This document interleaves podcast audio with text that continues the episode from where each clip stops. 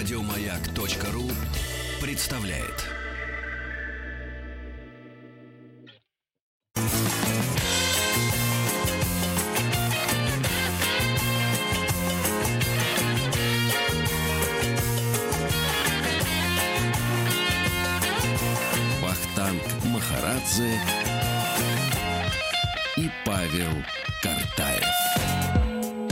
Сегодня мы поговорим о последней кампании Второй мировой войны, о войне Советского Союза и Японии, которая началась 9 августа и завершилась 2 сентября 1945 года подписанием акта о капитуляции Японии на борту линкора Миссури в Токийском заливе.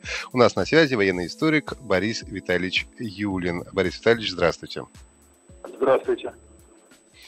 Борис Витальевич, а, вот э, состоялась в 1944 году Ялтинская конференция, где э, встретились лидеры трех стран, и Сталин согласился на то, что через три месяца после падения Германии, через два-три месяца, э, Советский Союз вступит в войну с Японией. Кому нужна была советская японская война?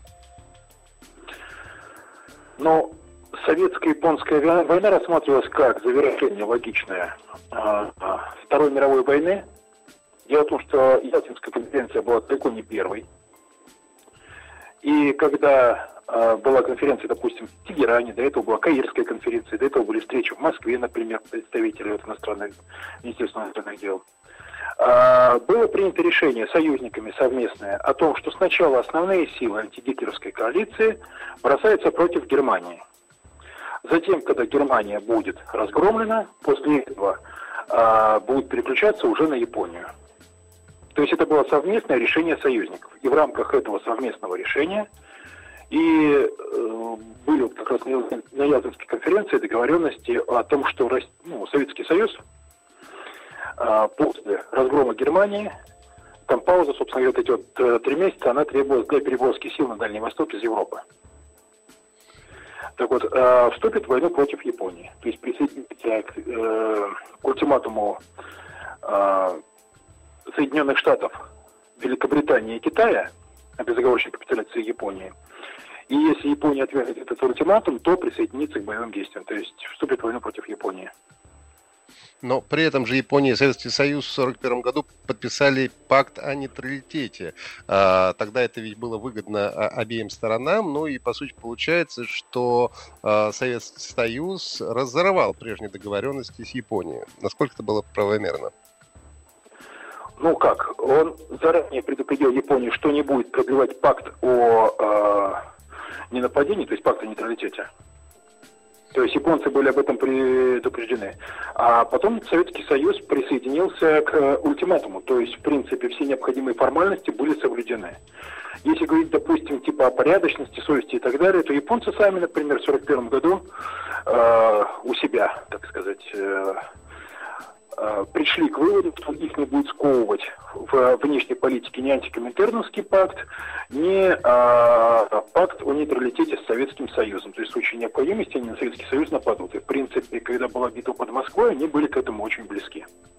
Да, но Япония ведь была заинтересована в захвате территории на, данном, на Дальнем Востоке и, э, как вы сказали, в общем-то собиралась нападать. Что заставило Японию отказаться от агрессивных намерений э, в отношении Поражение Советского Союза? не под Москвой. То есть разгром гитлеровских войск под Москвой привел к тому, что Япония решила не нападать на наш Дальний Восток. Потому что у нас на Дальнем Востоке постоянно из-за угрозы со стороны японцев присутствовали довольно значительные силы. То есть, например, на э, период как раз битвы под Москвой там находилось порядка 40 наших дивизий, которые бы очень пригодились в Западе, но которые держали на Востоке. Именно из-за угрозы японцев. Mm-hmm. То есть довольно приличные силы, и то, что сами японцы были довольно заметно скованные на Тихом океане, то есть они же сразу начали боевую операцию в это время как раз в зоне Южных морей, то есть несли запад Перхабу и стали захватывать э, Бирму, Малайю, Филиппины, Индонезию. И при этом у них еще продолжалась уже давно тянущаяся война в Китае. То есть японцы и так воевали на целый ряд фронтов, и еще один фронт без э, четкой гарантии, так сказать, успеха, то есть без уверенности в победе немцев, они открывать были совершенно не готовы, потому что экономически то, что есть, уже не тянули.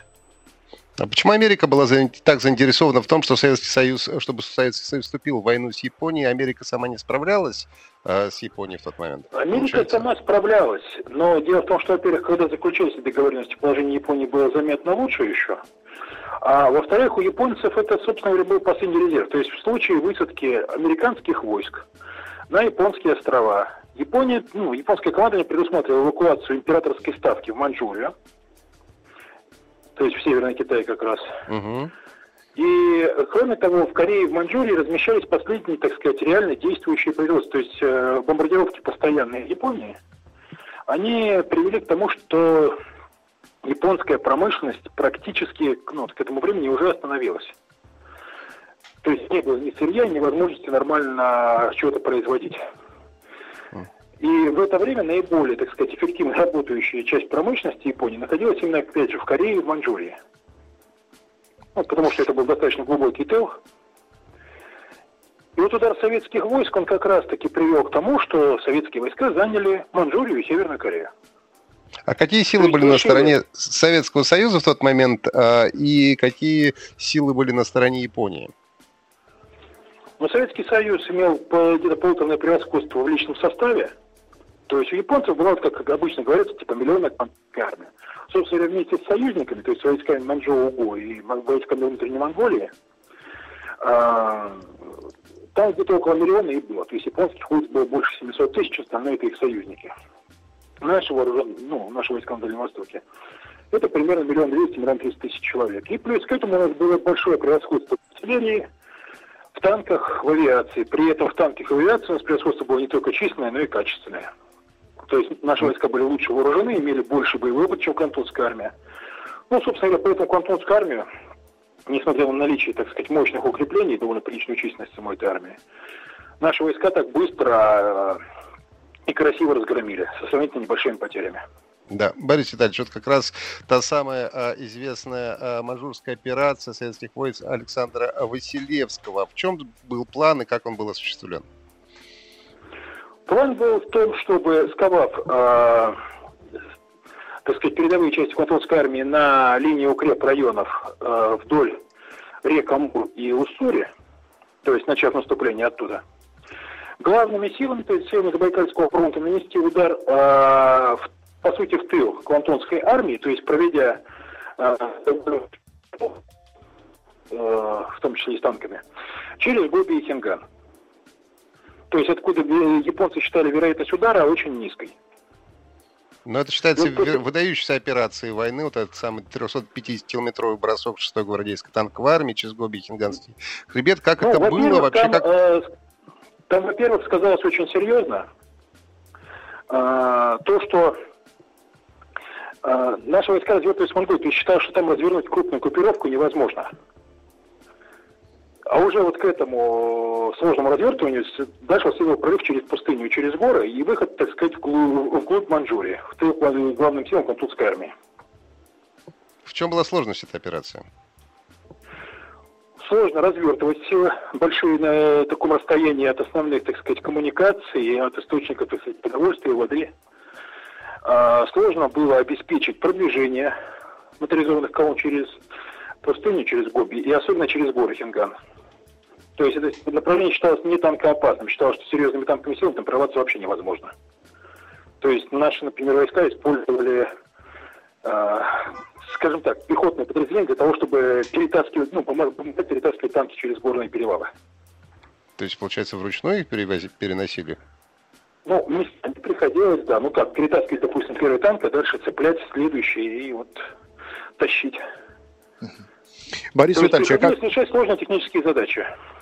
Да, Борис Витальевич, можно вопрос? Какое значение для победы Советского Союза в э, этой войне имела ядерная бомбардировка американцами Хиросимы и Нагасаки? Э, как бы сказать, это что Япония и так в это время была уже на грани разгрома. То есть только специфика японского, так сказать, вот, менталитета японской политики э, мешала им уже признать очевидное и капитулировать раньше. То есть бомбардировка ну, была избыточным да, событием? Дело в том, что для того, чтобы окончательно добить Японию или и поставить ее на колени, в принципе, было достаточно либо атомных бомб, либо э, а, удара советских войск в Манчжурии. То есть любого из этих факторов было достаточно для того, чтобы Япония капитулировала. Но э, наступление советских войск было уже решено по союзным соглашениям, и поэтому американцы могли бы атомную бомбардировку не проводить. Но им была атомная бомбардировка необходима для того, чтобы оказывать политическое давление на Советский Союз. Mm. То есть, То есть потом, нужно что... было продемонстрировать новое чудо оружия чтобы после победы над Японией Советский Союз уже ни, ни, ни на что не претендовал и как-то опасался. Да, да, да, чтобы заставить его, так сказать, э, подчиниться требованиям э, западных союзников. Угу. А почему Союзу достались только Курилы? Почему там, Токио не взяли, например? Ну, вообще-то у нас была четкая договоренность, так сказать, о разделе а, как э, сфер контроля, так и зон боевых действий. А аппетит приходит во время еды, говорят. Наши, заня... наши войска должны были занять Южный Сахалин, Курилы, Манчжурию и Северную Корею до 38-й параллели. Южнее 38-й параллели должны были занимать американские войска. Единственный момент, который могли, ну, что ж наши могли еще попробовать занять, это разве что Хоккайдо, то есть на Хонсу должны были действовать американцы. То есть распределение этих сфер, ну вот вот, боевых действий, оно было оговорено заранее. То есть на Токио наши претендовать не могли, да более того, у нас и не было возможности, у нас не было больших сил военно-морских на Тихом океане. Но и ведь... поэтому даже эта операция, которая была проведена по захвату Курил и Южного Сахалина, она и так уже была, ну так, по сути, даже за пределами возможностей Океанского флота. Но, тем не менее, ведь все равно э, было такое соревнование, можно сказать. А ведь э, нам было важно занять порт дальний еще до того, как там высадятся американцы. Поэтому Советский Союз туда десант сбросил. Порт дальний. Порт дальний находится в Китае, а не на Курилах. Именно не в Японии. Это китайская территория. Там, кстати, вот это не только порт дальний, там еще военно-морская база Порт-Артур, Люйфунь. Угу. Так Но вот, почему, э, это почему, почему было важно, чтобы наши Там никакой гонки не было, там наши просто э, заняли туда, чтобы не вошли туда войска Чанкайши. А вот есть такое мнение, что стремительное наступление советских войск предотвратило биологи- бактериологическую войну, которая готовилась развязать Япония. Это правда или нет?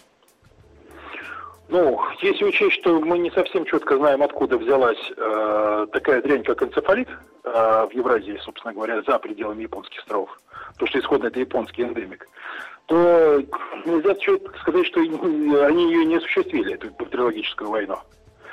Но э, тогда э, сумели, собственно говоря, захватить вот эту лабораторию, захватить этот отряд, который занимался бактериологическими исследованиями. По-моему, 371 назывался. Да, ну они занимаются использованием ну, испытанием бактериологического оружия и применением его в Китае. И не один раз. Чем вот 17... закончилась война Советского Союза и Японии? Неужели действительно нет никакого документа, который называется мирный договор? Ну, дело в том, что мирный договор заключить нужно, если, так сказать, все вопросы разрешены по претензиям.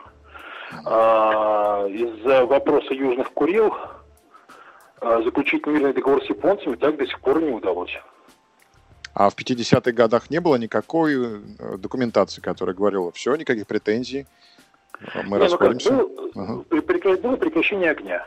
Была капитуляция Японии. Но потом были подписаны мирные договора, с нами были отменены дипломатические отношения, договор мирно не подписывали. То есть рассматривался вопрос о том, чтобы вернуть японцам после подписания мирного договора, то есть рассмотреть этот вопрос. Но японцы поставили это предварительным условием, то есть то, что они готовы заключать мирный договор только по возвращением Южных Курил. На что Советский Союз ответил отказом. И вот, собственно говоря, эта ситуация, она остается до сих пор.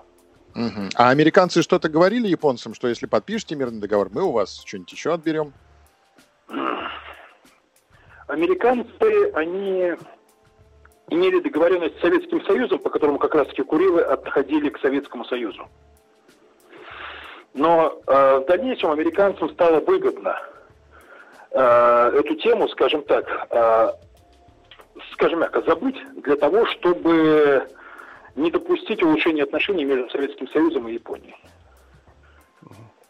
Как вы думаете, а есть... Это оказалось очень удобно. То есть поэтому они забыли о договоренностях с Советским Союзом И давление на Японию в этом плане никакого не оказывали.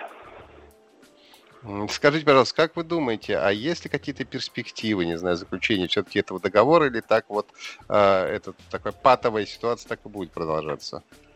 Я думаю, что сейчас перспектив таких нету совершенно. Дело в том, что э, есть уже прецедент, когда Российская Федерация уступила э, территориальным претензиям. Ну, это, например, ситуация с экономическими э, водами в Баренцевом море. То есть, когда частично были удовлетворены претензии норвежцев. А, то есть получается, что если оказывать постоянное давление на Российскую Федерацию, от нее можно добиться территориальных уступок. Соответственно, японцам сейчас просто нет смысла отказываться от территориальных претензий. То есть не отдадут, так все останется по-прежнему. А если отдадут, то вот бонус. Политический и экономический. Все сложно. Получается, что мирный договор в результате ну, как бы настолько сильно не нужен ни Японии, ни России сегодня, как преемнику Советского Союза. Ну как, войны боевых действий нет. Мирный договор, конечно, было бы неплохо иметь. Но, в принципе, как-то ведь существует уже 70 лет без него. Угу. Ну, значит, еще 70 лет, в принципе, можно, наверное, э, прожить. Э, большое спасибо. А сегодня мы говорили о эм, последнем кампании Второй мировой, э, мировой войны, о войне Советского Союза и Японии, которая продолжалась меньше месяца, с 9 августа по 2 сентября 1945 года. И вот как раз в 1945 году был подписан акт о капитуляции Японии. На связи у нас был военный историк Борис Витальевич Юлин. Спасибо большое, Борис Витальевич, за интересный рассказ. Всего доброго. Еще больше подкастов на радиомаяк.ру